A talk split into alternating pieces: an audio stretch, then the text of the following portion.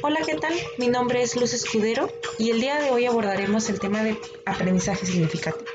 Pero, ¿qué es el aprendizaje?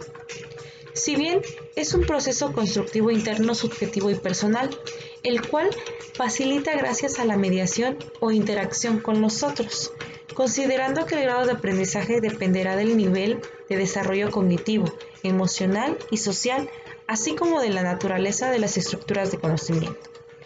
Los componentes que estructuran el proceso de aprendizaje son instrucción descontextualizada, análisis colaborativo de datos inventados, instrucción basada en lecturas con ejemplos relevantes, análisis colaborativo de datos relevantes y simulaciones situadas. Oswell postula que el aprendizaje implica una reestructuración activa de las percepciones, ideas, conceptos y esquemas que el aprendiz posee su estructura cognitiva, llegándola a considerar constructivista. De tal manera que el aprendizaje puede ser de tipo mecánico, el cual almacena información de forma arbitraria y no se interactúa con conocimiento preexistente.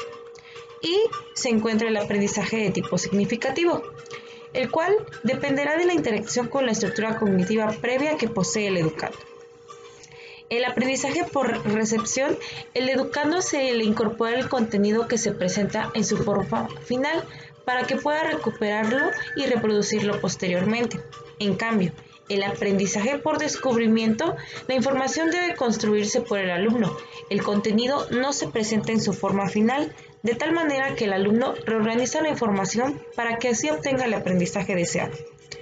El aprendizaje significativo puede darse la información del contenido debe ser potencialmente significativo, lo que implica que integre significado psicológico, el cual es información potencial que se convierte en contenido nuevo y diferenciado, con significativo lógico, que indica que se relaciona de forma intencional, para así poder lograr vincular la información contenido potencialmente significativa la estructura cognitiva, resultando en nuevas estructuras cognitivas que posteriormente serán reestructuradas. Los tipos de aprendizaje significativos son aprendizaje por representaciones, aprendizaje de conceptos y aprendizaje de proposiciones dentro del cual se plantean dos dimensiones, donde podemos encontrar dos tipos de aprendizajes posibles, por recepción y por descubrimiento. En la segunda dimensión encontramos dos modalidades, por repetición y significativo. La interacción de estas dos dimensiones se traduce en las denominadas situaciones de aprendizaje escolar, aprendizaje por recepción repetitiva, por descubrimiento repetitivo y por recepción significativa o por descubrimiento significativo. Para Oswell, el conocimiento y las experiencias previas son claves en la enseñanza, porque de esta manera se pueden integrar como elementos.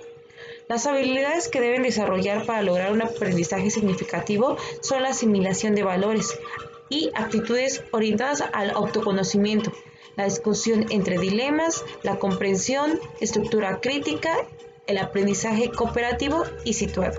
Muchísimas gracias.